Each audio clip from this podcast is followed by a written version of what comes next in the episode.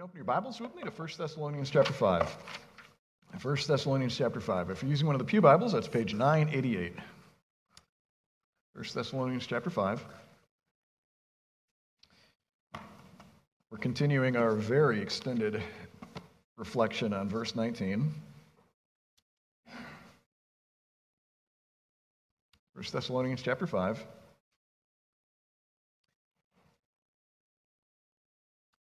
Let's pray for help.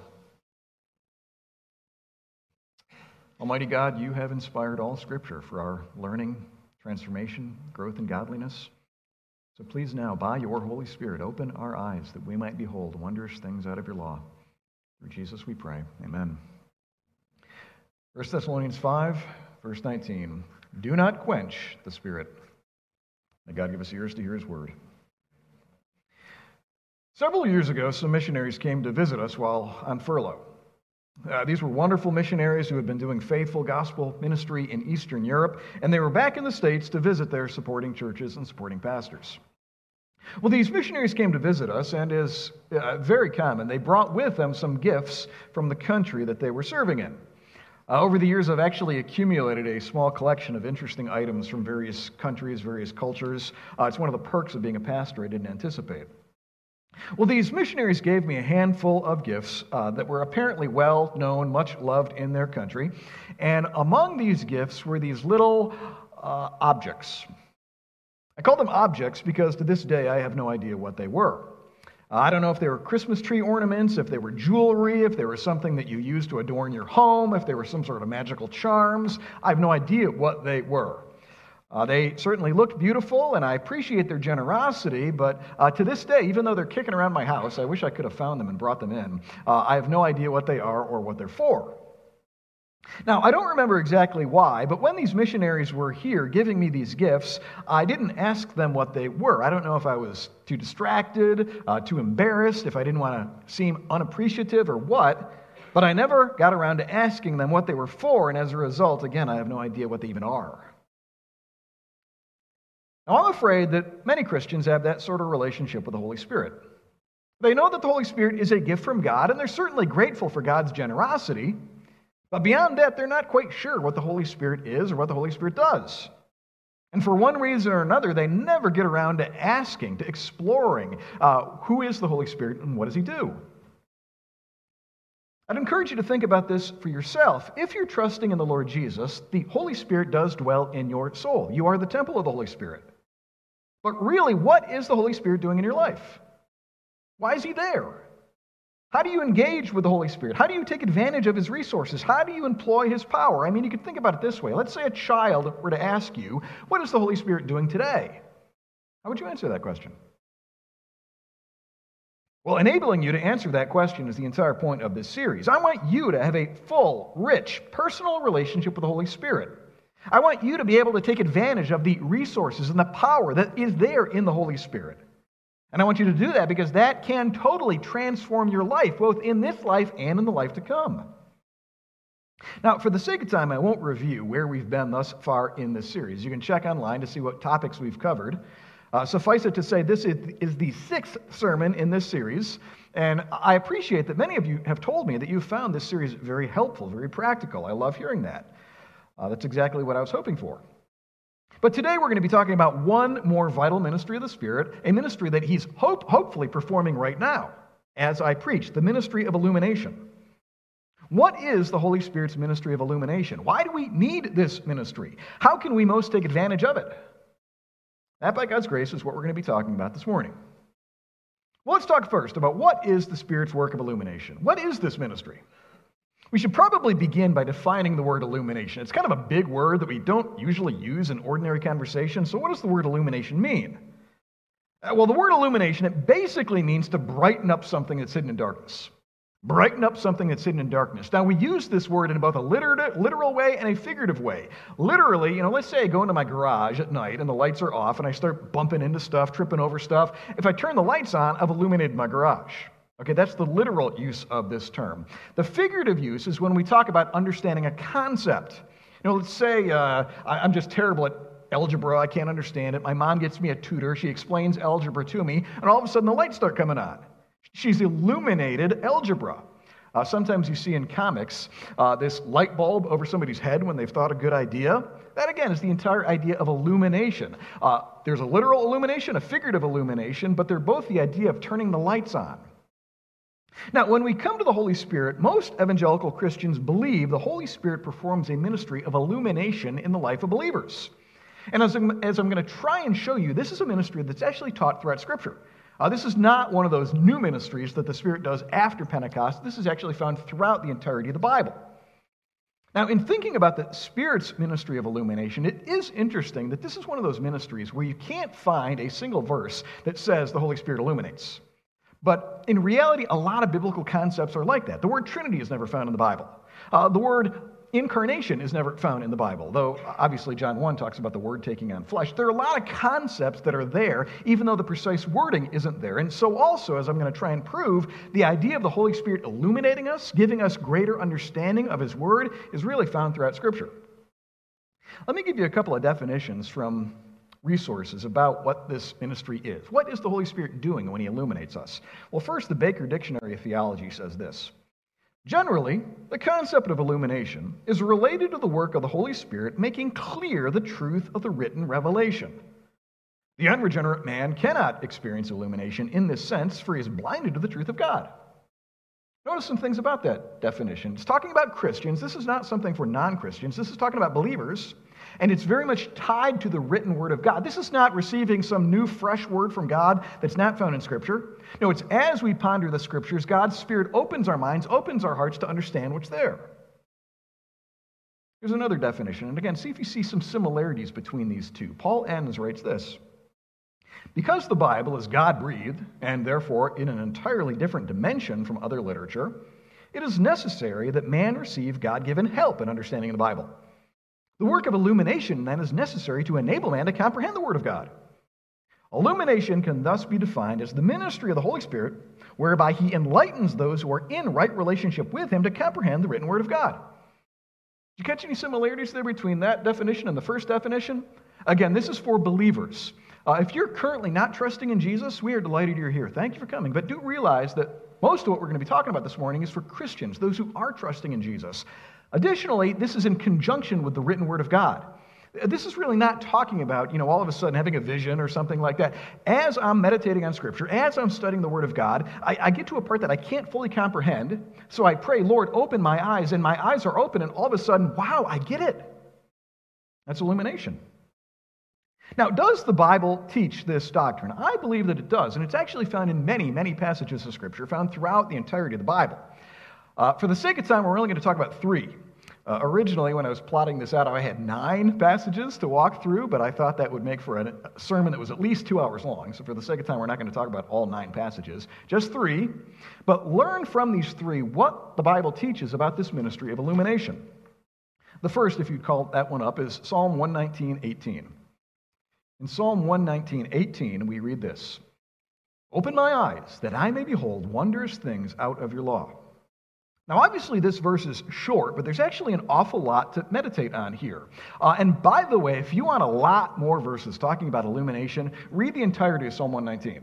Uh, I think Psalm one nineteen, I mean, that's kind of one of the major themes of the Psalm. I need help to understand your Word. Uh, I am dark by nature. I am blind by nature. Open my eyes. So maybe sometime this week, read the entirety of Psalm one nineteen with an eye to this idea of illumination. But thinking here about verse eighteen, a few things I want you to notice. First, is the author of Psalm one nineteen a believer or a non-believer? Has he put his hope in Lord Jehovah or not? Clearly, he is a believer. I mean, if you remember from our sermons in Psalm one nineteen, and I admit that we haven't had one in a while. I, I know that there was this idea that I was going to you know, preach once a, a quarter from Psalm one nineteen, but that was many moons ago, and I kind of forgot about it. I hope to get back eventually and finish the entire thing. But if you remember our sermons from Psalm one nineteen, he's clearly a believer. He talks about delighting in the law of the Lord. He's hiding God's law in his heart. He does not want to sin against the Lord. He wants to walk in the way of God's commands. Clearly, this is a guy who has been born again by God's Spirit and knows the Lord. Additionally, look at what he's asking for in this verse. Open my eyes, that I may behold wondrous things out of your law. Now, is he talking there about literal illumination or figurative illumination? Is he asking, you know, I'm, I'm physically, literally blind and I want to see again? Or is he talking about a spiritual work in his heart? really is talking about is we have no reason to think that the author of Psalm one nineteen, whoever he was, was physically blind, literally blind. He's praying, Lord, I'm looking at your word, but I don't fully get it. I don't fully comprehend what it's saying, so open the eyes of my heart that I might comprehend its meaning. The last thing I want you to consider here is, again, how it relates to the written word. Is he asking for some new, fresh revelation, some, something that's not already in Scripture, or is he asking for help in understanding the written Scripture? Open my eyes that I may behold wondrous things out of your law. Clearly, he's got the Bible right in front of him. He's struggling. Lord, I, I, I can't get this. I don't really understand what's going on here. Open my eyes, open my heart, that I might see with spiritual eyes the significance of this passage. That's what he's praying for, and that's really what we mean when we talk about spiritual illumination, Holy Spirit illumination. Let me give you a second passage that I think teaches this doctrine, Ephesians one, sixteen through nineteen. A little bit longer. We'll just make a couple of comments on it. In Ephesians one, sixteen through nineteen, notice what Paul prays.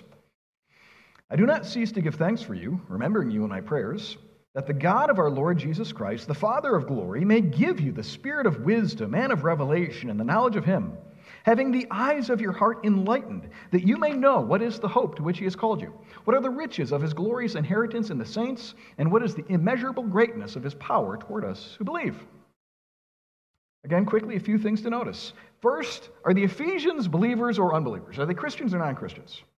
Clearly, they are Christians. They are believers. I mean, if you go back in the context, uh, these individuals, he calls them saints. He calls them faithful in Christ Jesus. They were chosen from before the foundation of the world. They've been blessed with all spiritual blessings. So there's really no debate that this prayer is for those who already know God through Jesus.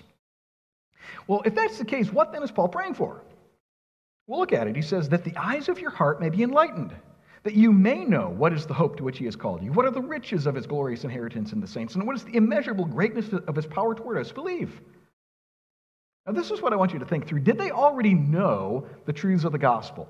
Yes. Did they already know something about the hope to which God has called them? Yes. Did they already know a little bit about the immeasurable greatness of his power toward us who believe? Absolutely. But did they fully comprehend and fully understand all of that? No. So what is he praying for? A greater illumination, a greater understanding of these truths so that they're filled with wonder, love, and praise. Again, that's what we mean when we talk about the Spirit's ministry of illumination. You could probably think about it this way. If you're a Christian, you've probably heard about the difference between knowing Jesus and knowing about Jesus. Knowing Jesus and knowing about Jesus. Uh, it, it's often illustrated this way. You can know facts about the president, but not know the president. You know, you can know the president's birthday and his political party and some of his accomplishments, but that's different from actually knowing the president as a child or as a friend. Have you heard this illustration before? Something similar can go on with the Bible. You can know all sorts of facts and details about the Bible. I mean, you can know about the Girgashites and the Hittites and the Hivites and, you know, all these little data points, but not to know it in a heart-transforming, convicting, mind-renewing way. And what we're praying for when we pray for the Spirit's illumination is not just to learn details about the Philistines, but to engage with Scripture in such a way that we're transformed, that we're moved, that we're moved to repentance and transformation and fruit. Follow me? Let me give you one final passage that I think teaches illumination. Colossians one, nine and ten. In Colossians one, nine and ten, Paul again prays this. From the day we heard, we have not ceased to pray for you, asking that you may be filled with the knowledge of his will and all spiritual wisdom and understanding, so as to walk in a manner worthy of the Lord, fully pleasing to him, bearing fruit in every good work, and increasing in the knowledge of God. Now, many similarities between this passage and the Ephesians one. Again, they're both prayers for believers, which means they already know the basics of the gospel. They already know the basics of the Bible. But he's praying for greater understanding, a greater awareness of the will of God. Now, where is the will of God found? The will of God is found primarily in Scripture. Uh, the, obviously, the Bible talks a lot about the will of God. We pray according to the will of God. We walk according to the Word of God, uh, the will of God, pardon me. But most of that is found in the Bible.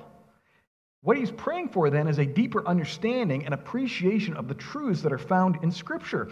Again, move me in my heart, my affections, that I love these truths, that I want to obey them. Not that I just know them in some academic fashion, but they become the joy and the rejoicing of my heart. Are you following me? And notice in this passage, if they experience this, if God answers Paul's prayer, what will happen? What will be the outcome? so as to walk in a manner worthy of the Lord, fully pleasing to him, bearing fruit in every good work and increasing in the knowledge of God. I mean, th- those are some pretty good outcomes. If God will illuminate them in this way, they'll be filled with God's Spirit. Their lives will be increasingly pleasing to God. If you're a believer, you want that, don't you? I mean, I want my life to be increasingly filled with the fruit of the Spirit. Realize it's connected to God's Spirit doing this ministry of illumination. Now, based on just these three passages, and again, there are more that I could share. If you, if you want more, ask me at the door. But based on these three passages, what does the Bible teach about this ministry of the Spirit's illumination? Well, tell me if you think that this is an accurate little summary. The Spirit has this vital ministry of opening the eyes of our hearts, opening the eyes of our souls to grasp the meaning, the significance, the spiritual power of a passage of Scripture. Uh, it's not apart from the Bible, as if I'm just walking around the woods and just get illuminated. No, it's as I'm meditating on, studying, reading the Bible, the Spirit opens my eyes to stand in awe of the truths that are there. And if that happens, my life is increasingly filled with the fruit of the Spirit. Is that a reasonable summary of what we've seen? Now, let me make a few quick clarifications before we proceed here. First, you might object, none of those passages that you just read mention anything about the Holy Spirit. I mean, they, they all talk about illumination and open the eyes of the heart, whatnot, but the Spirit's not in any of those. So what's up with that? Well, my response would be, you're right, the Spirit was not explicitly, explicitly mentioned in any of those passages, but we do know from other passages of Scripture that it's the Spirit who's at work in our hearts. I mean, especially as post-Pentecost believers, we're indwelt by the Spirit. He's the one that convicts us, renews us, transforms us, bears fruit. So it's not a long jump from there to say that it's the Spirit who's illuminating our minds. You follow that? Here's another clarification. Don't misunderstand what I'm saying here to mean that non-Christians can't know anything about the Bible. That's not what we're meaning. Non-Christians can know an awful lot of biblical data. Uh, you know, if you ever go study in Bible college or seminary, they might give you books by non-Christians, and sometimes these books are helpful. Say on archaeology, or, you know, for example, my Hebrew textbook, I think, was written by a non-Christian. Uh, there's some actually really good biblical studies books by unbelieving Jews. So we're not saying that they can't know anything, but what we are saying is that they can't know with the spiritual depth, the spiritual power that only the Spirit reveals. Again, it's kind of going back to knowing facts about the president compared to knowing the president personally. They can know all sorts of details about the Philistines and about, you know, what David's palace looked like. And, and again, that can be helpful. But for the deep, spiritually transformative knowledge of Scripture, that is impossible apart from the indwelling Spirit. Uh, let's see here. Let me make a couple of other quick clarifications. I've already made this point, but do realize illumination is different from giving new revelation.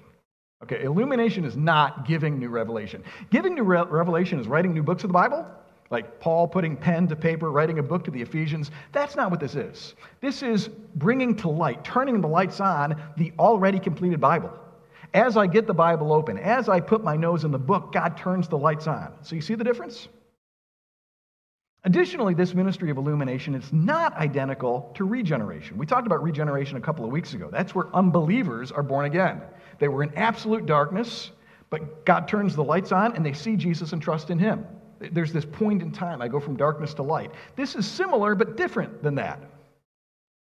Maybe the best illustration that I could think of is a dimmer switch uh, on your wall at home. Anybody, raise your hand if you've got a dimmer switch somewhere in your house, so like probably in your kitchen. See if this makes sense.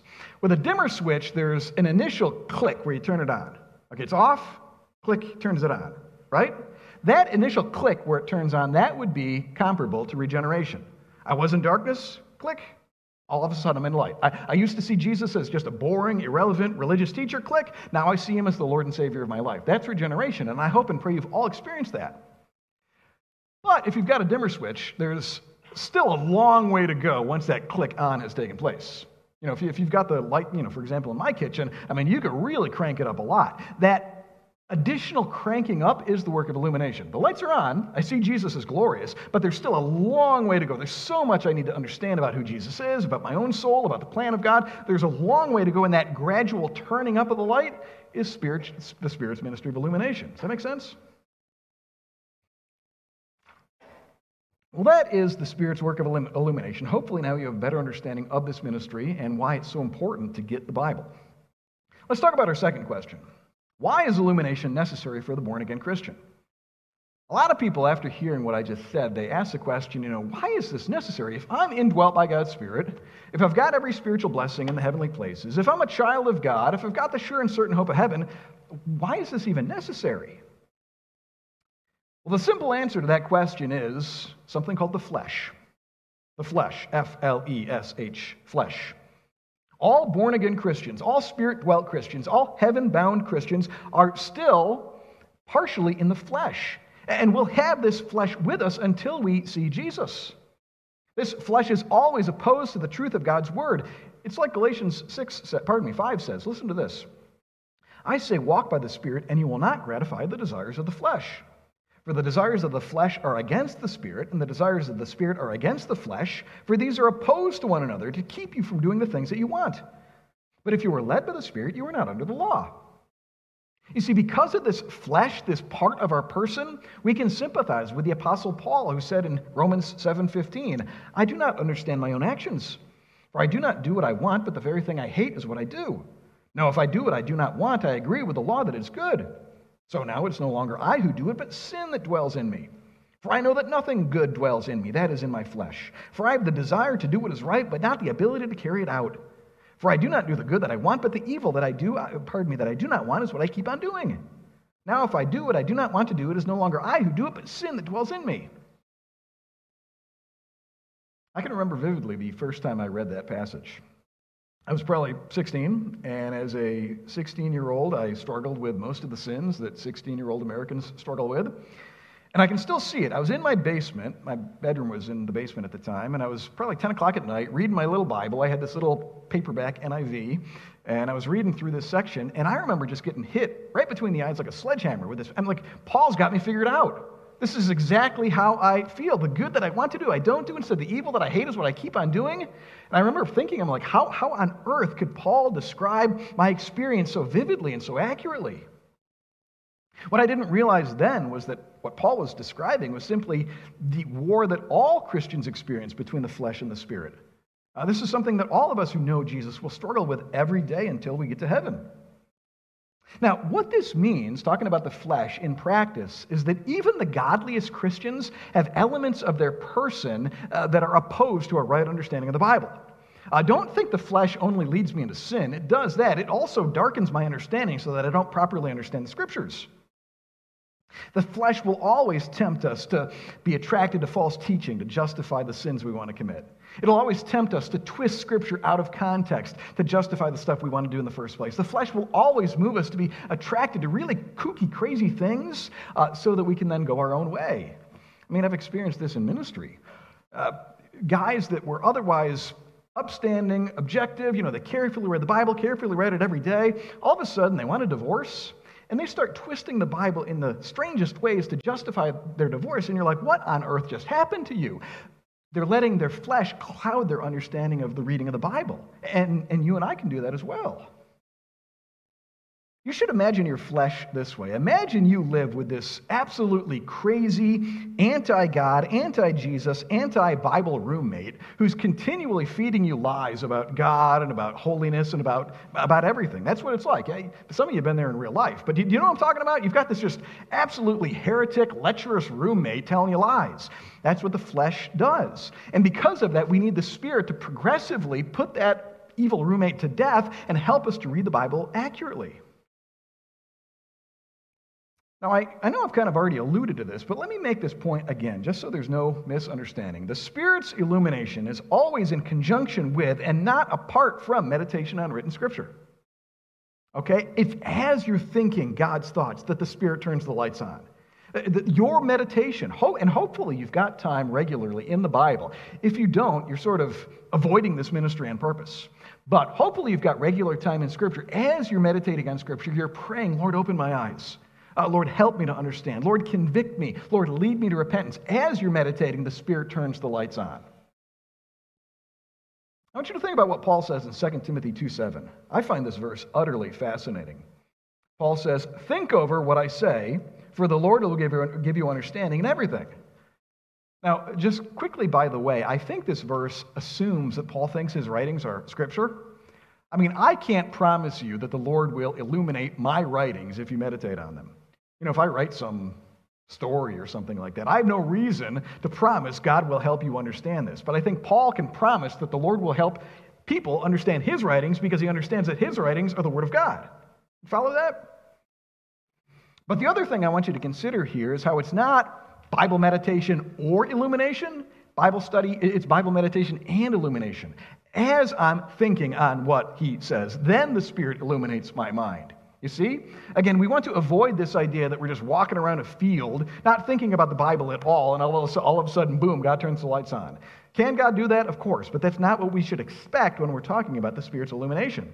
It's as I'm sitting there pondering, meditating, maybe in a sermon, maybe in a Bible study, maybe in uh, private devotions, but as I'm pondering, Lord, open my eyes, and the lights come on. Now, if this is what the Spirit's ministry of illumination is, it protects us from two very dangerous errors. There are two errors that I see very, very common in the church, but a proper understanding of illumination will protect us from both of these. What are these, you ask? The first is Bible-less mysticism. These are going to be big words, but let me explain them. The first error, call that slide up if you would, Bible-less mysticism. What is Bible-less mysticism? Well, you can probably figure it out. Basically, trying to engage with God without the Bible, or going around the Bible. Um, you know, the, the Bible's nice and all, and, and maybe, you know, some people are into it, but I don't need that. I'm just going to engage with God directly without the Bible. My great fear is that millions within Christendom have fallen for this idea. Maybe a lot of people put stocks in dreams and visions they've had. Maybe they consider unsolicited advice from friends as God's word to them. Uh, you've probably heard the old story of the young man who's really attracted to a young girl, and he tells her it's God's will for us to marry, when all, all he's doing is just, you know, attracted to her. There's no God's will there at all. Folks who advocate this, they might read into curious coincidences. Uh, they might really see some dramatic encounter with somebody at a gas station as God speaking to them, uh, some strange Facebook post that really speaks to their heart. Uh, all of these and more are attempts to engage with God by going around Scripture. If you want to think of a version of this that's common in our circles, don't raise your hand, but have you ever flipped open the Bible and just put down your finger and thought that's God's word to you? I confess I've done that. Not, not recently, by the grace of God, uh, but earlier in life, not really knowing any better.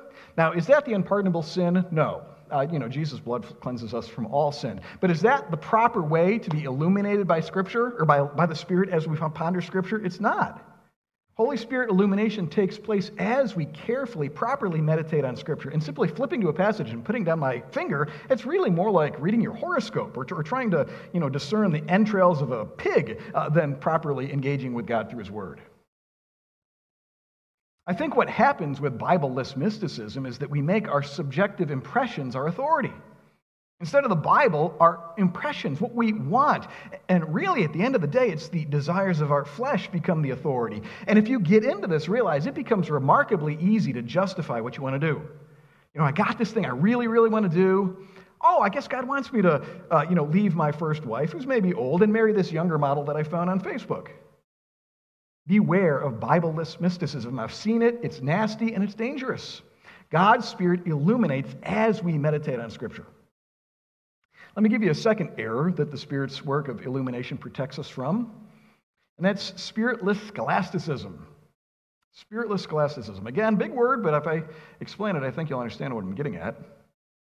With spiritless scholasticism, people engage with the Bible as if it's nothing more than this ancient textbook of religious data and information. Uh, they look at it as if it's got no authority, no power in their lives today. Uh, they read it basically the way that people read Shakespeare in high school. And you remember reading Shakespeare? I remember reading Shakespeare. I thought it was beautiful words that didn't mean anything. Uh, sometimes people read the Bible that way, just interesting stories about the Hittites and the, and the Jebusites without any examination of their life, no humility, no repentance, no faith. Now, again, a variation on this approach that's common among conservative Christians is when people study the Bible only to learn end times minutiae. Uh, you know, being obsessed with who the Antichrist is, or what Gog and Magog are, or, you know, is Russia going to invade us, or, or even interpreting current events, you know, what's going on today in the news, being obsessed with interpreting that through Scripture. Now, does the Bible have a lot to say about prophecy and the end of the world? Of course, but it's got an awful lot more than that. And if all you're ever doing is treating the Bible as sort of this handbook of end times details, it's highly likely that you've fallen into this spiritless scholasticism. Now, with spiritless scholasticism, what we're doing, we're making our fallen reason the authority. With the first one, Bibleless mysticism, the desires of our flesh became the authority. This one, our reason becomes the authority. It's actually identical to the way that the Pharisees read the Bible, and I think we all know what they did to Jesus when he showed up. And ultimately, by avoiding engagement with the Holy Spirit, without carefully meditating on his word, the Spirit's work of illumination is hijacked. So to avoid both of these errors, to avoid both Bibleless mysticism and spiritless scholasticism, keep the written word and Spirit's illumination combined. Keep them together. Don't divorce what God has brought together. Like old Martin Luther wrote, he said in this psalm, he was talking about Psalm one nineteen, David always says that he will speak, think, talk, hear, read, day and night constantly, but about nothing else than God's word and commandments. And meditate on Psalm one nineteen to put that to the test. I think you'll find that he's telling the truth. For God wants to give you his Spirit only through the external word. That's a bit about why spirits... The Spirit's illumination is necessary for the born-again Christian. Let's close up with making this practical. How can I increase the likelihood of experiencing Holy Spirit illumination? Let me give you five practical recommendations for experiencing the Spirit's work of illumination. These are going to be quick and brief, but if you'd like to enjoy the Spirit's work of illumination as you meditate on Scripture, five practical recommendations. First, repent of all known sin. Repent of all known sin. Did you know the Bible connects our unwillingness to repent with a diminished ability to engage with God? And I mean, it kind of makes sense. If I'm, if I've sinned against my wife, I'm, we're not going to have a healthy relationship until I repent and seek her forgiveness.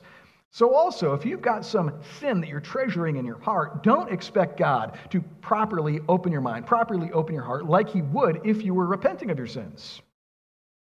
Listen to First Peter two one. Peter says, put away all malice and all deceit and hypocrisy and envy and all slander, like newborn infants long for the pure spiritual milk, that by it you may grow up into salvation. Do you see the order there? Put away all these sins and then feed on the word of God. But if you're not going to put away the sins, don't expect to be properly fed by the word. You're probably familiar with Psalm sixty-six eighteen. If I had cherished iniquity in my heart, the Lord would not have listened. And I don't think that's listened in only illumination. I think it includes illumination. I think it's talking about prayer in general. But if I'm treasuring some sin in my heart, God's not going to answer my prayer. Lord, open my eyes to understand your word. I think this is just a variation on James four six. God opposes the proud but gives grace to the humble. The reason why you might not hunger for God's word like you should is because you're treasuring some sin in your heart. Examine yourself. Are there ways whereby you need to repent? Maybe it's the reason why you have no interest in the Bible, no hunger and thirst for righteousness, because there is this cherished idol that you will not cast down.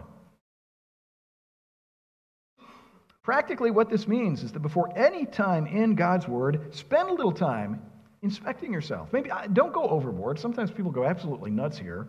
Uh, you've heard about Luther's stories of spending eight hours in the confessional. That's not what we're talking about. But before any time, b- before a Sunday school lesson, spend, what, a minute? Two minutes examining your life. Are there sins I need to repent from?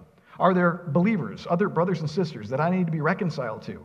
Uh, do that before any time in God's Word so as to increase the likelihood of experiencing Spirit's illumination. Quickly, a second suggestion. Pray for the Spirit's illumination before, during, and after any time in God's Word. Pray for the Spirit's illumination before, during, and after any time in God's Word. Like I said, we do not want here a purely academic understanding of Scripture. If you want that, you can go listen to some of the great courses or something like that. But just realize if you do that, it's not going to change your life. We want God's Spirit opening our hearts, opening our minds, confronting us, transforming us so that we're renewed and made like Jesus. So whenever you study the Word of God, maybe pray some of these prayers from Psalm one nineteen. Again, Psalm one nineteen eighteen, open my eyes that I may behold wondrous things out of your law. I'd encourage you to do this like in the middle of your Bible reading. Say you're reading the Bible and you're like, this isn't making any sense at all. Maybe just right there, pause and pray. Make me understand your precepts. That's Psalm one nineteen twenty-seven. Afterwards, pray, Lord, help me. Lord, help me to put these principles into practice, to be a doer of your word, not a hearer only. Pray before, during, and after, and also pray for your pastor and Bible study te- Bible study leaders while they're teaching. Uh, we haven't sung it here in a while, but one of the verses of that Holy Manna song implies that you're praying while the word is being preached, and that's something that you can do right now. I mean, especially if you're finding the sermon maybe a little bit dull and you find your mind wandering, maybe part of the way you kick in is by praying, Lord, please help our preacher. I can tell he's struggling. I can tell he doesn't really know what he's talking about. Uh, Lord, please, open hearts, open minds, you know, pray that while the teaching and the preaching is going on. Quickly, a third suggestion. Read and or listen carefully to the Bible and reflect. Read and or listen carefully to the Bible and reflect. Now, the point I was trying to make earlier is that the Spirit's work of illumination takes place through a proper interpretation of Scripture. It's not verses twisted out of context. It's not me importing meanings into this passage that aren't there. It's not me taking promises that aren't made to me and applying them to me. No, it's as the Bible is properly read and understood, that's how the Spirit illuminates. So I do my part to properly, carefully read. The Spirit does his part to open my eyes. So basically, put into practice those principles of reading comprehension that you hopefully learned in elementary school. Uh, read verses in context, maybe backing up a couple verses, maybe reading forward a couple verses to make sure you're interpreting it properly. Strive to understand the author's meaning to the original audience first, and then think about how it applies to us today. You use normal principles of grammar, reread something you don't get. Uh, don't build a huge doctrine off some obscure verse that people struggle to understand what it's talking about. I'm reminded here of something I heard many years ago. You'll often hear non-Christians make the claim, you Christians can defend anything from the Bible. You Christians can use the Bible to defend anything. Racism, bigotry, genocide, polygamy. You can use the Bible to defend anything. Is that true or not? It's actually true if you're willing to use the Bible out of context. If you're willing to wrench verses out of context, you can use it to prove almost anything. But if you read it carefully in context, that's where God is the authority. So read and carefully listen to the Bible and reflect. Read it in context. Read it with proper under- principles of Bible interpretation. Otherwise, I don't think we have reason to believe the Spirit's going to illuminate us. Quickly, a fourth suggestion. Repent again. Repent again. What do I mean by this? Well, as you're reading, it's highly likely that the Spirit's going to point out something new that you hadn't considered before. And it very likely might be a sin that you've been committing for quite some time. I'm reminded of the story with Josiah when they discovered the scroll that had been hidden away in the temple for years. They brought it out. They read it. Josiah starts weeping because he's realizing, oh my goodness, we've been sinning in all these ways and we weren't even aware of it. Remember, he rips his clothes and whatnot. Something analogous can happen as we spend time in God's Word, reading it, listening to sermons. The Spirit opens our eyes to convict us and say, you know, you're sinning in this area. You need to repent. Or you've been tolerating this for an awful long time. You need to repent. And what you need to, to realize is that at that very moment, that's God's Spirit dealing with you. It's like mano y mano, man to man. When the Spirit's convicting you, that's God speaking directly to you. You might be thinking, you know, reading the Bible this way, it's going to take too much time. If I paused and repented every time I was convicted, uh, I might not get through my four chapters a day. Now, what do you think I'm going to say to that? Well, it's much better to read, say, one paragraph in this prayerful, repenting, reflective manner than to read twenty chapters in kind of a superficial academic way. And honestly, if you're more concerned about completing your arbitrarily chosen number of chapters and not really engaging with God and repenting when he convicts you of sin, uh, you're gravely in danger of grieving the Holy Spirit. And if you continue along those lines, you might quench the Holy Spirit. So repent whenever you're convicted of sin, even if that means I only get through one verse today. Much better to do that. Here's a final suggestion. Repeat these recommendations over and over and over throughout your Christian life, for the Spirit's illumination is progressive and incremental. Repeat these recommendations over and over and over again throughout your Christian life, for the Spirit's illumination is progressive and incremental. This really should be rather self-explanatory. But you're going to need the Spirit's illumination until you see Jesus. I mean, there are doctrines that you don't understand now that you might understand five, ten years from now. Uh, there are sins that you might be tolerating now that God's Spirit's going to bring to light ten years, twenty years from now. But in order for that to happen, you need to be walking in the Spirit today. Those are just five suggestions for making the most of the Spirit's work of illumination. If you do those, if you put those into practice, I believe you have every reason to expect God to open your eyes that you might understand wonderful things out of His law. Now, to conclude our time this morning, I want to again address those who might be here today and who are not trusting in the Lord Jesus. You've not yet put your hope in the Lord Jesus. You've not yet been born again by God's Spirit. If that's you, again, we're delighted you're here. Thank you for coming. You're always welcome to be with us. We've talked a lot about light this morning, illumination. The question I want you to think about is, do you feel lost in darkness? Obviously not literally. God, by God, by His grace, has given us, most of us, eyes to see, uh, literally. But spiritually speaking, you feel lost, aimless. You look around at the crazy world and you're like, what in the world is going on? You think about your own soul. Why am I here? What's my meaning, my purpose? Do you feel lost in darkness? Be honest. If so, listen to what Jesus said in John eight twelve. Jesus spoke to them saying, I am the light of the world. Whoever follows me will not walk in darkness, but will have the light of life. If you're feeling dark, if you're feeling blind, if you're feeling lost, realize Jesus is offering to be your light. Light in this life and light in the life to come, if you'll but turn and trust in Him. The Bible tells us that you were made to know God. You were made to know God, to have a relationship with Him, to find your significance, your meaning, your purpose out of your relationship with Him. But the Bible goes on to say that we've rejected God. We've rebelled against Him. God wants to be a loving Heavenly Father. We basically tell God, get lost. We don't want you running our lives. Now, because God is a righteous God, He will punish us for our sins. He will pour out His wrath on us for our sins, somewhat in this life, but far worse in the life to come. And unless our sins are forgiven, unless we're reconciled to our Heavenly Father, we will be sentenced to the eternal fire forever. But under those very circumstances, God, in His great love, He did something to reconcile us to Himself. He gave us a Savior, a Savior available to all who will call upon His name. God the Father sent God the Son down to earth. God the Son was born as a baby to the Virgin Mary and given the name Jesus. He's fully God, fully man in one person. That little baby, he grew up, became a toddler, became a young boy, became an adolescent, became a teenager, became an adult man. Did some teaching, performed many miracles, confronted the Pharisees and the Sadducees, taught an awful lot about the Holy Spirit.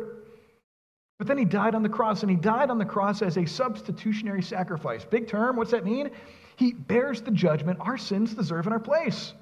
I love this idea. He, he takes the punishment, really the hell I deserve for all of my rebellion. He absorbs that in my place on the cross. God's wrath is spent on Him so that now the Father can turn to me and say, you're forgiven, you're reconciled to me. And that's offered to all of you who will embrace the Lord Jesus with faith today.